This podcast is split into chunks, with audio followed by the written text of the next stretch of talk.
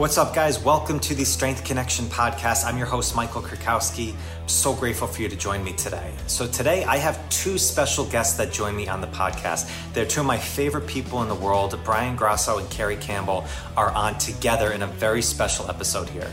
So, Brian and Carrie, they've been a huge inspiration to me in my life, as well as many, many others. In their numerous platforms and businesses, they are two of the absolute best when it comes to personal development and mindset. And today, we dove specifically into something they've been working on for years, a program where their vision is to stop teen suicide and mental health struggle in young adults. So, the reasons why and how they began and developed this program, I can't even do it justice of explaining it in an intro. So, it's one of the most inspiring stories I've heard, and I'm just gonna leave it at that and let you listen in on all of Brian and Carrie here. All right, thank you so much for listening. If you like this episode, please make sure to subscribe, and it would be awesome to hear from you in a review. Help spread that message of strength for me. Awesome. Thanks so much, guys. Now let's get on with the show. Welcome back, everybody. So, oh my gosh, Brian and Carrie are on the podcast. This is so great. No, seriously, so good to see you guys. Thank you so much for coming on. I'm super pumped. I get to have both of you on here. This is so exciting.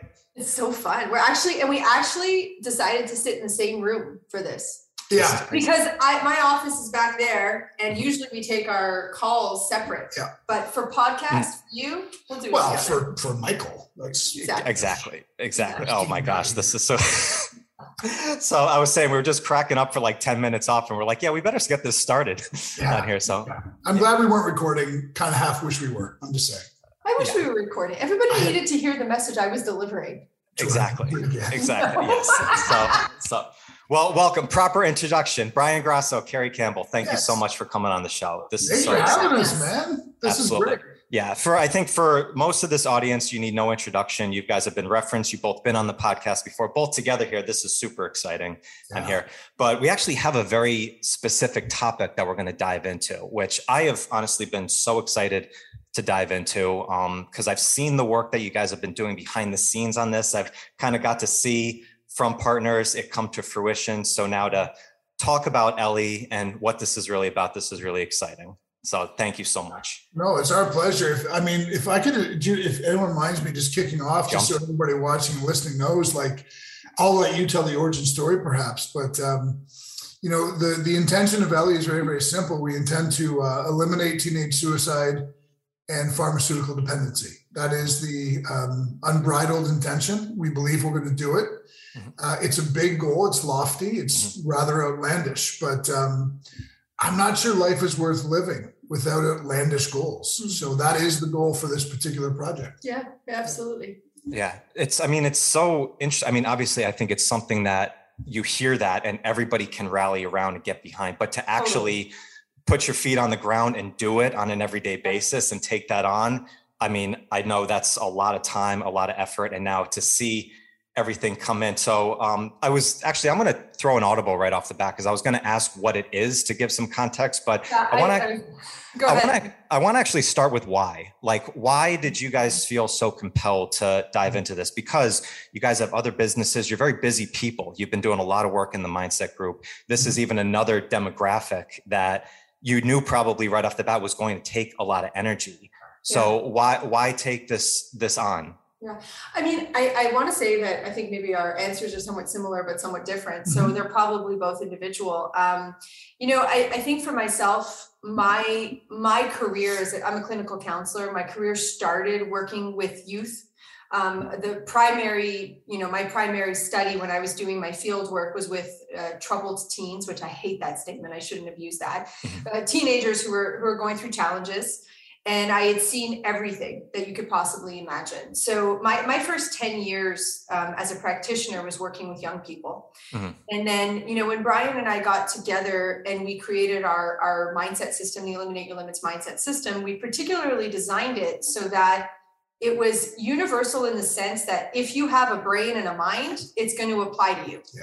right? So Mm. we, we created it under that context, and I think that we always knew that we were somehow going to come back to young people and Mhm. youth and serve in a certain way and um, I for, for I for one like my heart lies with with young people and and I don't want to sound so like cliche when I say the children are our future but they are right mm-hmm. they are and and you know coming from the industry that we're in right now in personal development where we do work primarily at the moment with with adults mm-hmm. for me if we can go back in time and reverse if i could go back and reverse what all of my my clients dealt with as young people yeah they wouldn't be where they are today. Right. So, you know, we're we're so much more of an interruptive model than we are an intervention based model. Mm-hmm. And when we think about that on the macro scale, you know, you can interrupt a, a human being's pain and their their experiences younger in age and avoid the intervention yeah. at the age of 40 30 50 whatever the case may right. be so it's like the and and and and what we're doing which you know i'll talk about in a little bit um, you know, is not being done in schools. You know, it's not being provided for kids, so they don't have the opportunity to even learn these skills at a very young age. So that's my why. Yeah, I mean, that look at that steals a lot of my why as well. I think that the EYL model that we created is very interruptive in its orientation. Uh, generally speaking, our society works off, off of interventionist models. Mm-hmm. Um, interventionist models being like, you know, Alcoholics Anonymous perfectly valid. We're not disparaging it in no way whatsoever. But the point is, is that we have we have a lot of interventionist based things that when you get into a very bad place, there's help right. provided. Right. So it's um, more reactive rather than anything exactly. proactive. Our interests is, are proactively oriented. Um, you can't get out of life without being bumped and bruised. You're going to get hurt. You're going to get knocked down. There's going to be nefarious people, bad actors, very challenging situations and circumstances. Absolutely nobody in life is inoculated from that truth. We are all going to experience hardships. So, can we interrupt these hardships from an emotional intelligence and mindset perspective that we can actually help young people grow into adults who learn how to manage emotions properly? And Carrie said it's not taught in schools, and that's that's a poignant statement. It's um, there is no data, none, that doesn't support the exact same thing, mm-hmm. which says emotional intelligence is the number one factor to success and happiness. If that's true, why the hell don't we teach that in school? Yeah. yeah. And we don't. We don't come close to teaching it in school. My my other answer, just before you mm-hmm. you, you kind of chime in, um, we, we don't like categorizations. We don't like um, boxing people. We, we don't we don't enjoy the way the psychological industry has chosen to conduct itself. And what I mean by that is you have a bad couple weeks or a bad couple months and boom, you're diagnosed as clinically depressed. You've now earned that stigma. Hmm. You carry it as an expectation the rest of your life and more likely than not, you're medicated. And don't even get me started on what the meta-analysis shows right. about antidepressants, and they're they're largely unusable uh, commodities. Yeah. So we don't want young people being classified anymore. Uh, depression, sadness, anxiety. These are all parts of ranges of uh, normal human experience. Mm-hmm. And if we can uh, take the stigma away and we can help people understand look at uh, depression anxiety for example they're not death sentences these are ranges of emotion that we experience what do we do when we experience them mm-hmm. if that is the kind of emotional intelligence we're supplying to kids the world's going to be in a better place you know and you know us well enough to know that we're about to do what we you, do. You ask right? one question, like, we'll talk. I love it. I, am just, I'm we'll sitting, I'm sitting back, and I'm going to finish um, up my hot water. right you know there's there's so much that brian hit on there that um is for me like it, it's actually quite emotional right mm-hmm. like to hear 100%. so i do run um the unstoppable girls tribe which is a it's a tribe for young girls to that where we're piloting some of this this stuff with the young girls. Um but you know i it breaks my heart when i hear somebody young refer to themselves as anxious all the time i have anxiety disorder or I mm. have this, or I, like they've already labeled themselves, but they, but here's the thing there is no child or adolescent on the planet who is going to label themselves without having the information to be labeled mm, right? So right. they've either got that from social influence or they've got it from social media or they've gotten that from a teacher a doctor a parent or whatever the case may be right? So we're we're slapping these kids with labels labels of things like brian just said that are absolutely human experience because I just finished teaching just earlier that without joy, there's no sorrow. Without good, there's no bad. Without happy, there's no sad. You, there's an opposition in this world for a reason. That's how our world, our universe works. Right. So we don't want to rid ourselves of anxiety, depression, sadness. We don't want to rid ourselves necessarily of the emotion. What we want to do is we want to teach people what to do with the emotion so it doesn't exacerbate into becoming an it, the the only emotion you feel right? And i know when we started working on ellie you know even just coming out of the school system right? Like in the school systems there's intervention everywhere right? You get suspended you get expelled you get baker acted you get this you get there's intervention everywhere because the school system unfortunately and i don't blame the school system for this because it is what it is they, mm-hmm. they don't have the resources yeah. to stop the bleed. So that's their only option, right? Is to do the, to, to do these intervention based things. And I'll be honest that, you know, there's the allure to almost come in like five years ago, we started this project and hit small you know what can we do for this school what can we do for that school right, right. But we're, we're, we're, we're still kind of on an intervention basis at that point whereas ellie is a global project yeah. you know we're not sure. talking a small project here we're talking about a global project that our vision is literally to change the next generation that is totally interruptive mm-hmm. and it, it it takes courage to do that because it's not a quick grab you don't change the world with a quick grab you change right. it the long process of creating it. If yeah. I could just add two things off of what Carrie said, and is respectfully, I disagree with one thing Carrie said. She said she doesn't blame the school system. I do. I do blame the school system. I don't blame teachers. That's what I meant. I don't blame te- teachers right, are yes. working inside yeah. of an incredibly mm-hmm. failed system. Yeah. Yes. But I do blame the school system. system. The academic system is run by a bunch of bureaucrats who, pardon my language, have their heads so far up their own butts uh, clinging on to antiquated notions that haven't worked well for 30 years. Right. And they're almost like too afraid to relinquish their own power to say, we don't know what's going on here and we need help. Yes. But right. it, it seems to me that every bureaucrat in the school system we come to feels the same way. That does not include teachers or school administrators. Yeah. It's the people above them. I agree And I blame them squarely for where our scholastic system is in this part of the world. I blame them absolutely squarely mm-hmm. for not thinking outside the box and recognizing our system doesn't work. Uh, I blame them for not recognizing teenage suicide is a serious problem that isn't going to be solved with basic interventionist models that have never worked. Right. So that's a little harsh, I know, but I'm sorry. It's it's time somebody's accountable for for this not operating the way it needs to. Uh, but right. teachers and school administrators, I absolve. Yeah. It's yeah. not their fault. They're working inside of a system that isn't yeah.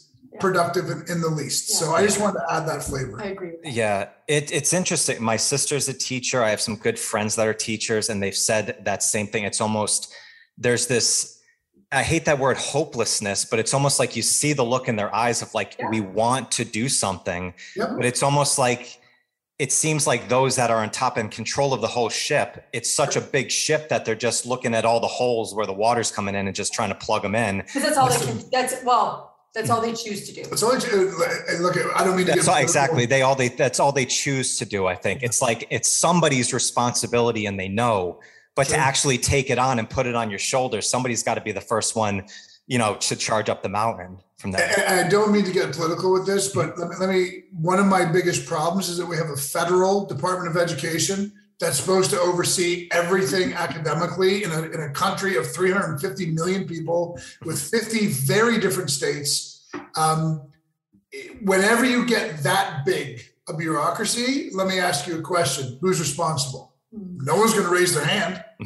That's for damn sure. Yeah. No one's going to raise their hand. Yeah. It, I, I want to see more community support, community effort. And we believe that digitizing what we do and make it yeah. youth based. It doesn't have to go through schools or, or teachers or parents or administrators. Although, and this is a big although, we are working with schools. Yeah. We're mm-hmm. working with teachers, we're working with administrators. Michael, because of exactly what you said, everybody in the school system who's actually functioning, working in the school system, whenever we talk to them about what they're doing, all they ask us is, how do I get involved? Yeah. How do I get That's my kids involved? Yeah. yeah. So we know that teachers want this. We know school administrators want this. Yeah. yeah. And that's that's been really the coolest thing to see this kind of from the outside view of hearing the updates that you guys are giving that everybody that you're talking to they just hear you know the vision statement of it and it's like this is a no-brainer. How do i get involved in this? And yeah. like yeah i mean it's it's the easiest sell probably in the world. You just, people just need to understand that it is possible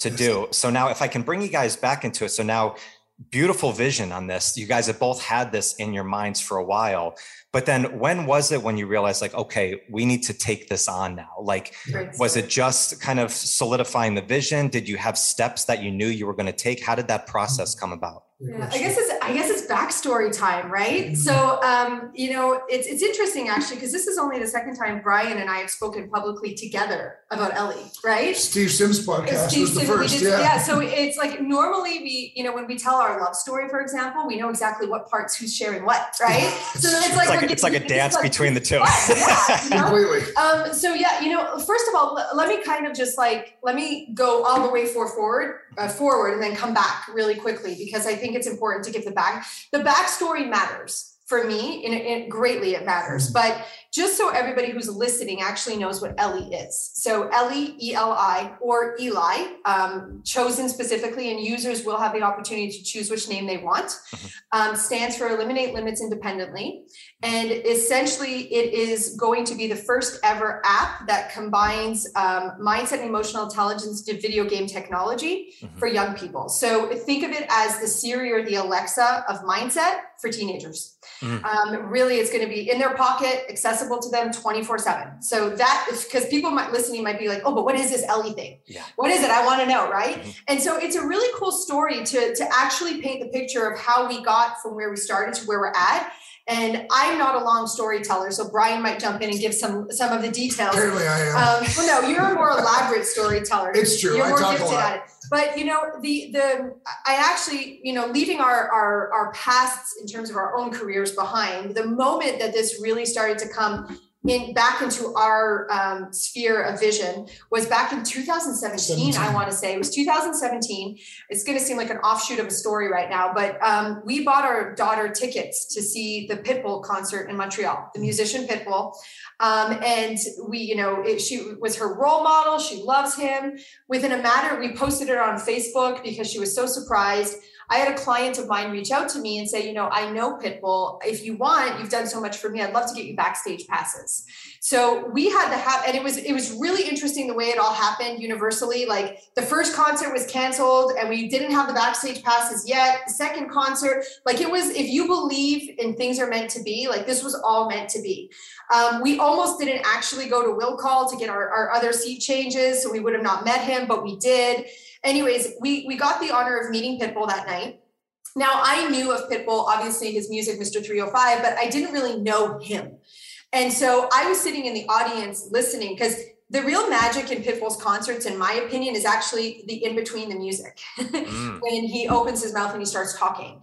Um, and I realized very quickly that this man, his message and his vision for the world is the same as ours. Mm. I've never met anybody who essentially is saying the same thing mm-hmm. without missing, like, there's always something that I'm like, eh, not quite. But he really was speaking our words. Yeah. So when I, I left the concert so inspired, and I messaged my client and I basically said to her, I was like, you know, I, am blown away. Like, what a truly magical human being. If I just send you a message of, of appreciation, will you send it to him? And so she did. And a day later, she messaged me and she said, you know, hey, Armando, that's his real name. Armando um, would love to connect with you. Here's his cell phone number. I was like, I was like, wait, what? I don't, what just happened? Right. Um, unexpected but um, to kind of fast track the story a little bit there, um, we we started to connect. About maybe six weeks later, he flew me down to Miami because he wanted to know more about what we do and and what it is that we do in this world, right? Mm-hmm. So I sat down for lunch with him, and I basically started downloading everything we do. Um, and we walked away from that meeting basically deciding that all of us were going to change the world together and make history like literally, if I go back in my text messages, that's how we left this meeting. But our first order of in, of business, I guess, was essentially starting to get um, familiarized with his schools. So he he has co he has founded um, SLAM schools across North America, sports leadership, arts, and management. It's a charter school. Oh shit! I didn't know um, that. Yeah, so it's really cool, and not a lot of people know that. Wow I think that I want to say that they're up to 20 now across the country. 22, I believe. Um, 22, yeah. Yeah. They just opened their most recent one here in Arizona, actually. Um, and so we started, we went on a tour, we got to know them, and then literally we went to Florida and we like put our hand up, let's come into the school, let's volunteer. So we went into the school, we did three weeks of volunteer with some of the kids there. They loved what we were doing. And it kind of, and from there, two months later, we decided just to move to Miami Yeah. like on a whim to to move this vision forward because we felt so much like youth needed this right so just before covid we started integrating our pilot project was that which was salp sports leadership no self-aware leadership program Actually, self-aware leadership program. confusion. Thank God Brian's here. Um, we started piloting it into uh, slam schools in Florida, and then COVID hit. And COVID hit literally three weeks after we had put the proposal out to Priscilla, uh, not Priscilla, to Pitbull and his team, Mhm. and we were about to start uh, fundraising for the project. Um, but we had to pivot because COVID hit, and we knew Okay. that with COVID hitting, it was just going to actually elevate the need of kids insofar mm-hmm. as their mental health and their emotions, right? So we pivoted to the end of the project. And at the very end of the project was actually the app development.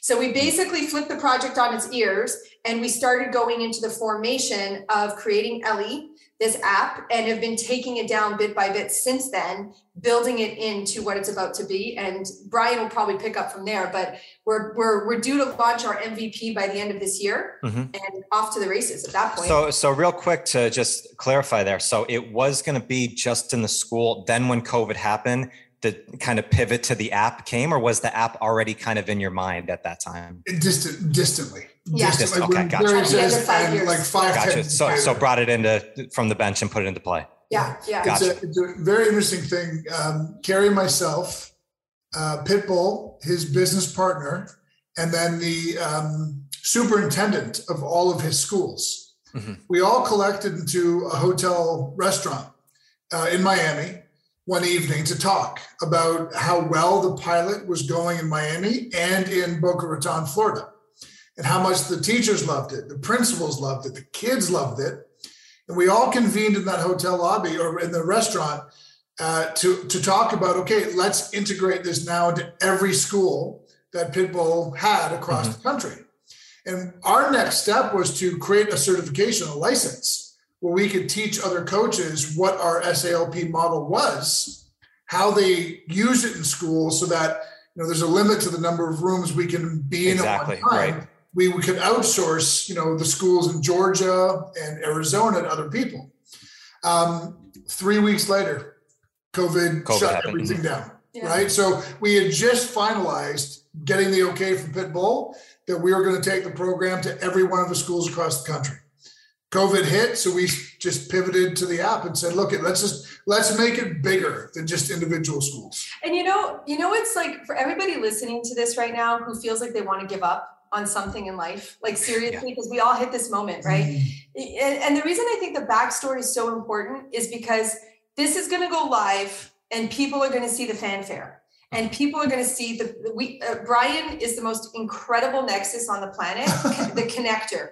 He has got so many people connected to this project that like people's minds are going to be blown right when they when they see the people connected to this project so people are going to see the fanfare right but what they're not going to see like it's not an overnight success No. right like Mhm. at any point in time at any point in time when covid hit we could have been like we need to pivot and be focused on our stuff Exactly. we need to put this like we need forget about this and like you got to appreciate in the pivot during covid like armando who is you know you know a musician who has he's on stages like 52 stages a year um, plus they run a recording company as well so they also have artists that part of their business had to be taken care of Yeah, so we actually pivoted to the point that we said, okay, we're taking this off of Armando's plate. We're going to take it over as primary lead and keep Mhm. it updated.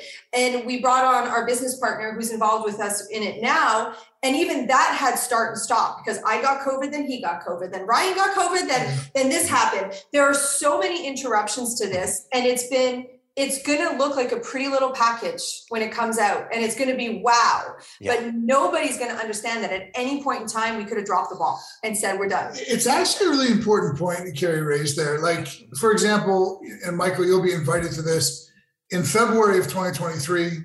We're going to host a, an invitation-only exclusive event uh, with some of the best uh, speakers and entrepreneurs and artists on the planet.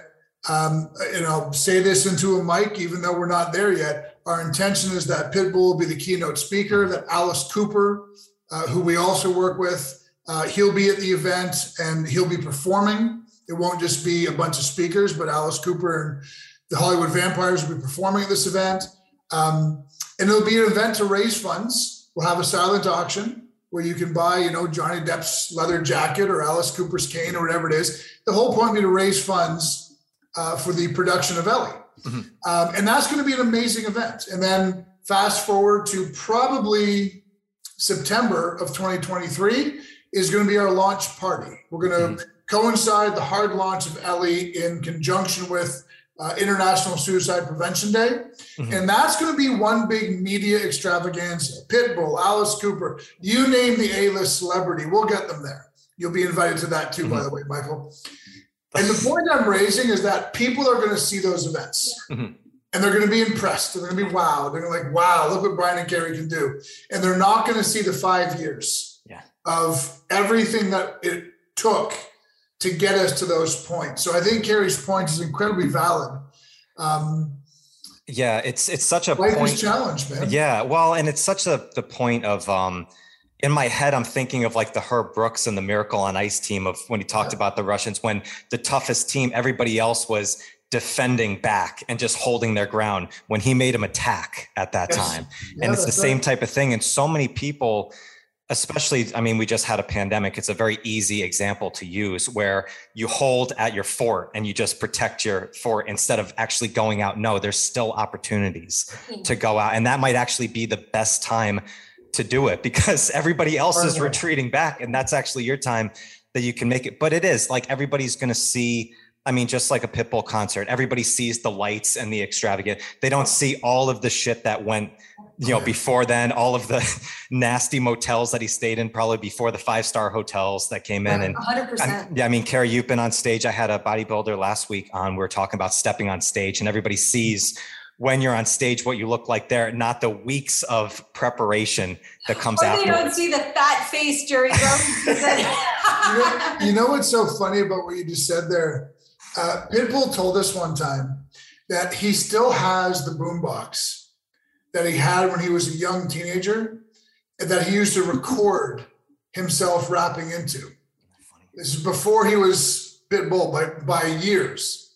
He still has that boombox. And they told us that one day when his musical career ended, he wanted to produce a one man show with the boombox just sitting on a chair beside him, talking about his life and times. And it all started from that boombox. And I'm like, I want to see that show mm-hmm. because everybody has a story like that. Right. Everybody has a story like that. Ellie's going to have a story like that. Pitbull, Alice Cooper has a story like that.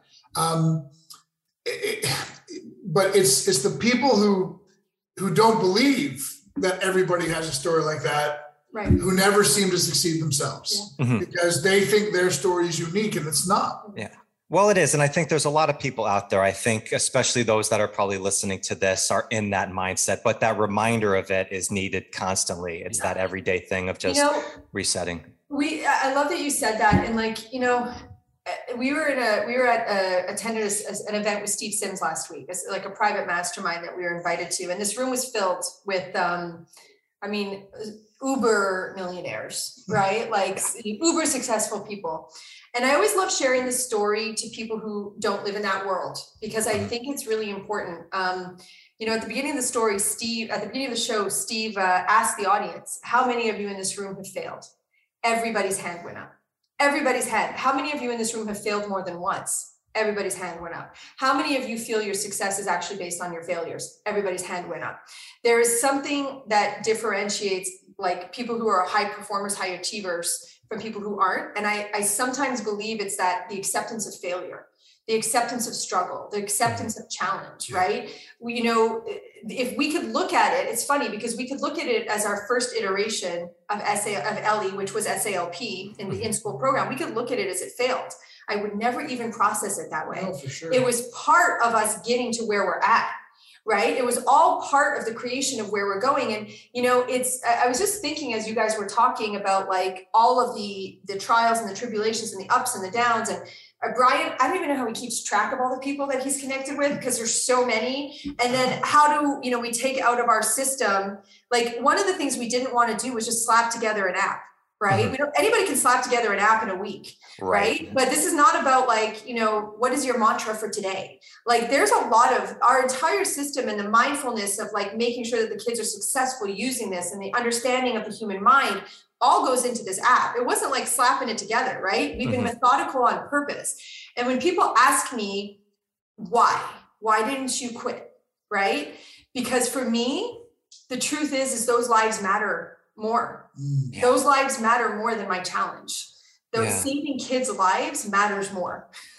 well, and it, I keep doing it. You know, it's almost too. This is almost kind of a slight deviation, but getting into it with kind of teens too. Like, I mean, going to a mastermind like that, I'm sure it's awesome, and but everybody there too, like they've seen the success from the failures. You know, a lot of adults they've been through that, so they have a reference point of yes like i've succeeded through failures and the more reference point you build the more faith the next one that you're going to have but in my mind i'm thinking like man with teens probably they don't have any reference points on it like it's mm-hmm. probably so different this is why this resonated with me so much is because I mean, now I'm not an old guy, but I'm almost 40. I thought I could still resonate with like a young kid when I realized they're a completely different species now than what I am, what I've gone through in my life. So in building this in building the app and building this business because you guys have built successful businesses before and started it from the ground up was there any differentiation that you guys had to do because of the demographic that you were trying to reach? Or was it pretty much you stayed on the same steps that you've done before? That's a great question. So um, the demographic itself didn't present any challenges for us from a business structural standpoint. Carrie and i both have worked uh, with young people uh, for years upon years. I mean, Carrie's, you know, being a clinical counselor, working primarily with young people. Myself, I started two companies in the sports and fitness industry, both of which catered to young people. So the demographic didn't provide any challenges for us. Um, what did was the technology, to be brutally honest. Uh, we're not tech savvy people, and uh, we couldn't be relied on to make the right decisions related uh, to tech and what a young person using a tech instrument is going to find usable, not usable, fun, not fun. Yeah. Um, so really what, and you're right, Michael, we have both started businesses from the ground up many, many times. What changed with this business was the immediacy of which we knew we had to get people around us right. uh, who knew very differently than we knew. As a case in point, quite literally on Friday, we, we came to an agreement um, and we're just ratifying the contract now with somebody who's going to serve as our chief data strategist. Mm-hmm. And that's not a position I ever knew you, you need to worry about. Um, but it, but the way they presented, I'm like, how does this not make exact sense? Right. Like, yeah. If you get 10 million kids downloading your app, you need somebody looking at the metrics who can say, uh, they've downloaded it, but right. only 3% are using it, or this is when they stop using it, or here's the bottleneck. And then we have to go back When I say we, Carrie has to go back to the drawing board and reconfigure parts of Ellie that better satisfy what the numbers are saying. So mm-hmm. we we had to become very comfortable um, with putting people around us immediately. We've never done that before in business, mm-hmm. uh, and we had to become comfortable um, seeking investors. You know, this mm. is this is not an inexpensive enterprise. You know, building an app of the of the quality that we're building, yeah. bringing these people around you, it takes money. Yeah. yeah. So we had to become comfortable with that. I've bootstrapped every business I've ever built yeah. Mm-hmm. now. Yeah, you know, I I love. I mean, all of that is so yes to all of that. Um, I'm I'm sitting here going. By the way, who's our chief data strategist? Like, because I lanes. We stay in our lanes. my problem. Right. They, and, but actually, that it, that actually is about to give the example of what I was going to say. Um, I think sometimes in business, people get let their egos get in the way and they think that they have to do everything and know everything, right? And one of the things that I think we've done really brilliantly with Ellie is what Brian was just saying, knowing what people to bring in and then like stepping out of it. Like I don't, I'm telling you, like our, we get on calls with our tech team and they show us like the the coding to make things do things. And I'm like, and it's really actually ironically funny because our son who's 19 sits on the on the on these advisory calls because mm-hmm. he knows way more than us about it. absolutely. And like we'll be on these calls and he'll snap us. He'll be like you guys have no idea what the hell they're talking about right? Like none. But you know the whole notion like i look i work i've worked with adults brian's worked with adults. It's one thing when you're actively coaching someone. Yes. But ellie needed to be a passive experience right? The user has to want to use it.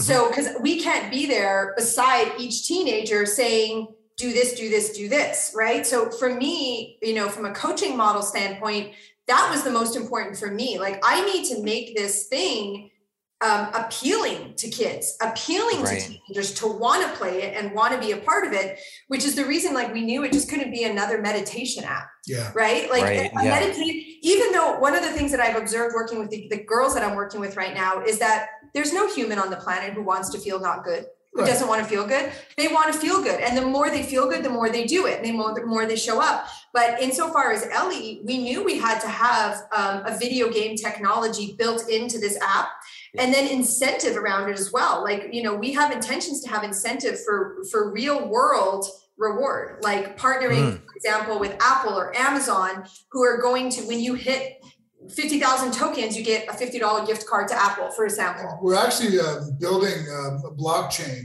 uh, embedded mm. into Ellie.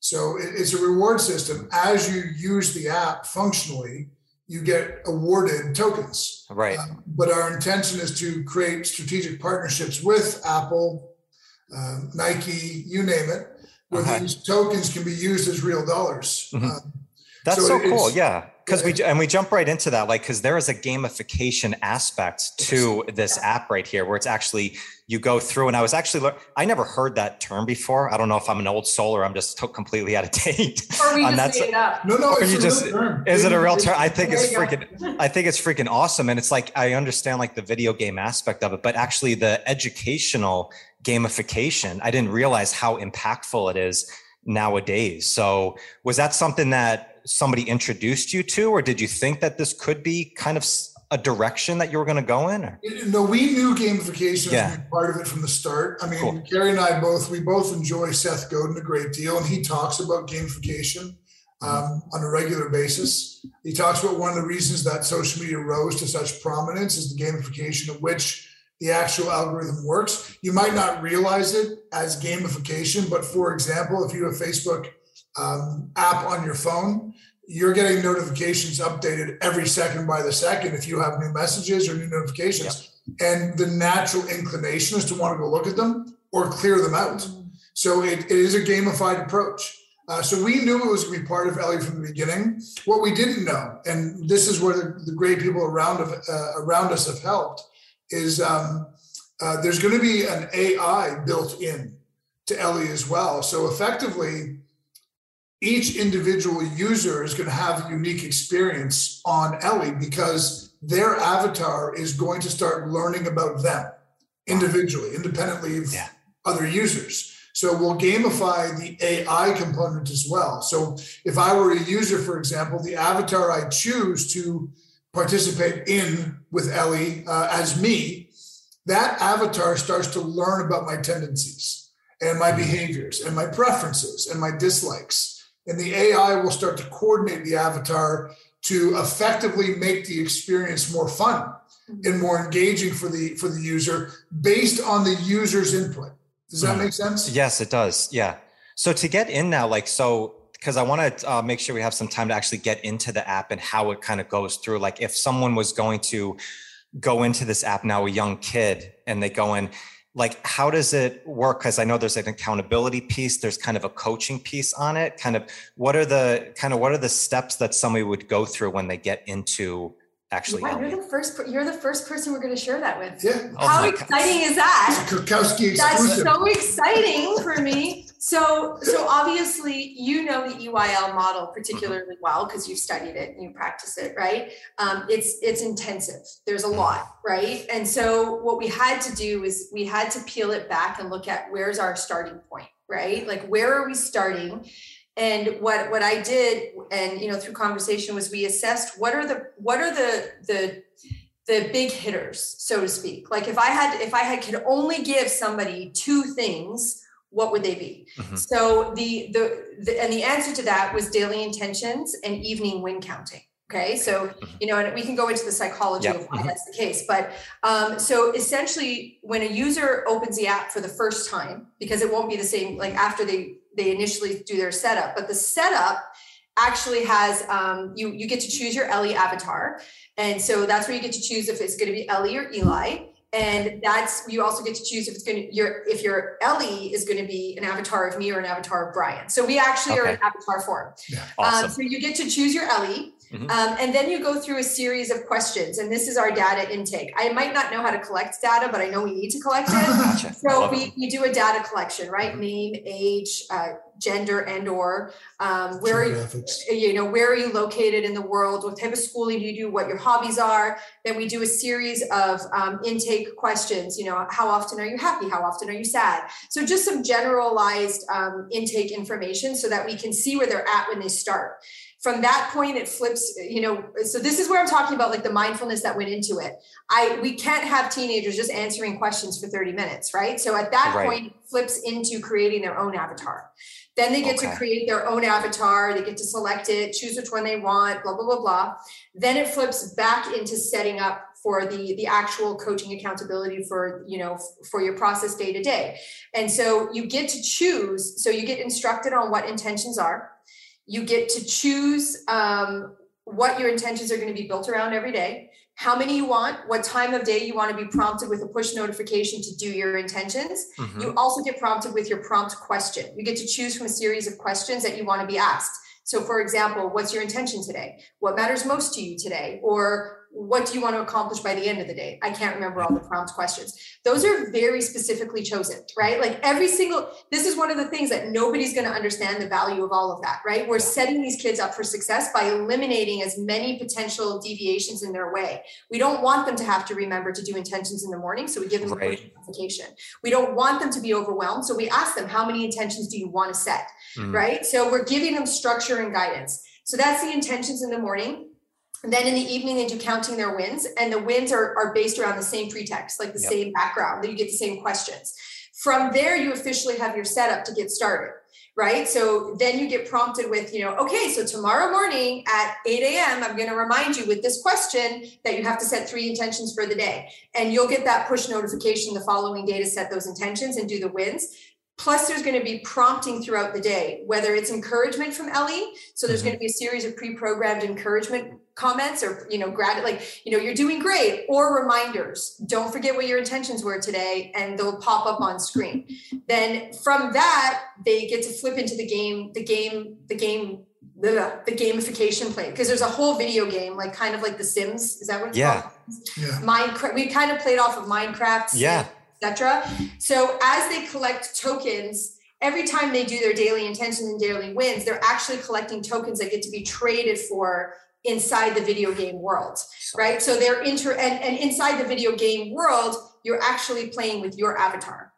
And Ellie's in there with you. Yeah. So, and that's kind of where we're at right now in the development of it because it's very mm-hmm. intricate. But then over time, we're going to add in more of the elements, more of the models, yeah, of the EYL model. But we we wanted to hit on a V1 yep. solid and like like we knew we wanted to, to to not be too complicated at the start but the lack of uh no the simplicity is not lack of consideration. It's very intentional in the way that it's been set up. So that's kind of the way it's set at the moment. This is i this is just so fucking awesome. I have so many cool things in my head right now because the thing that i love so much is that kind of going back to the uh, beginning of this conversation we talked about the proactive versus the reactive response and i think one of the hardest things especially as a kid is probably to go out and ask for help like be vulnerable in that so this is something that you can actually do on your phone you can be private with it if you like and just that little bit of encouragement I think goes so far because I keep saying like the ultimate goal here is to stop teen suicide, you know, yeah. to stop mental disorders. Right. You can't do that in a reactive sense. You have to do it in a proactive sense. And this is such a beautiful yeah. way to do it. And there's so much to what you said there. And I'm, I'm wary of the time. Yeah. Let me just add this one comment. Um, it's um, look at V1, V2, V3, things scale over time, right? but I've, I've already mentioned, you know, artificial intelligence being embedded into the app. The avatar gets to know you as a person. But we also are, are talking to other tech companies about um, augmented reality. Mm-hmm. So now AR is a very different kind of uh, digitized system. But if you can imagine the day that you can actually broadcast your avatar into your room, like it's literally as a hologram there and now that to a lot of adults that might sound spacey. To me, it sounded spacey. Until the tech team started helping me understand why it might be worthy based on what we've taught them about our system. And the reason I bring this up, Michael, is you said, you know, kids, they don't want to open up necessarily, but they've grown up in a digital world. They've grown up in a way that we haven't right? I didn't have cell phones or I had Atari when I was a kid. Like that's, you know, I mean, like I, I didn't grow. Don't knock Atari, okay? Atari. I liked Atari. Q*bert's the bomb. Q*bert and Pac-Man, that was my jam, right? But you know, a, a young person may not open up to their parents or their school counselor or their teacher, but will they open up to the avatar?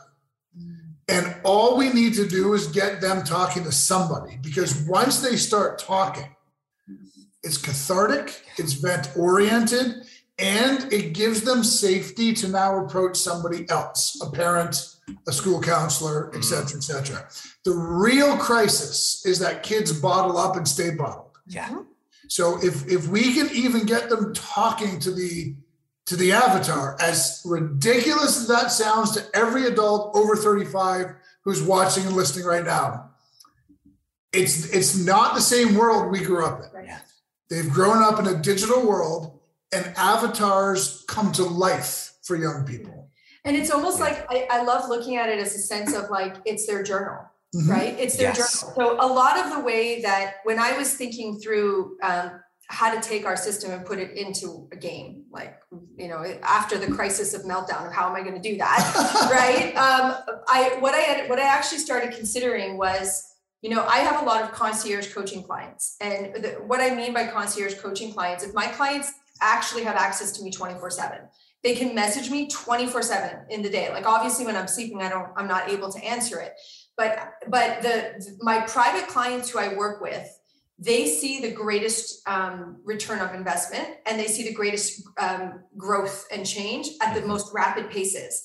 It's not because of me. It's because of the um, the frequency of of contact. Yes. Right? They have access to me 24 7. So at any moment of the day, they can verbally dump to me, they can message me, they can vent it out. And then I mirror back, I act the way that I describe it is I almost act as their unconscious, feeding them what they should be hearing and should be doing. So I'm kind of playing back and forth with them. This is their their what's coming at me in a reactive state. Now I'm going to give them the proactive process to it, right? So I have clients to this day who have never picked up a journal because I'm never going to get them to pick up a journal. I just know they won't. But they use me as their journal. Yes. So what we needed to do was we essentially needed to create that into an app technology for teenagers because very few teenagers are going to want to open up a journal and write. Not to mention the fact that that's just not the world we live in any day, right. Anymore, right? So the act of having that avatar that you can converse with, it's essentially like a learn your language dump, which I know you know what that means. Not everybody's going to know what that means, but it's that vent session. Yeah. The, the difference is it's not just a vent session and a rant, but there's on the other side of it, there's a support and the guidance of redirection. Yeah. Um, guys i can't believe this flew by in like two seconds. So which just means i'm gonna have to have you back because we got it we got a lot more to talk about. Yes i would i'd love absolutely. that oh absolutely.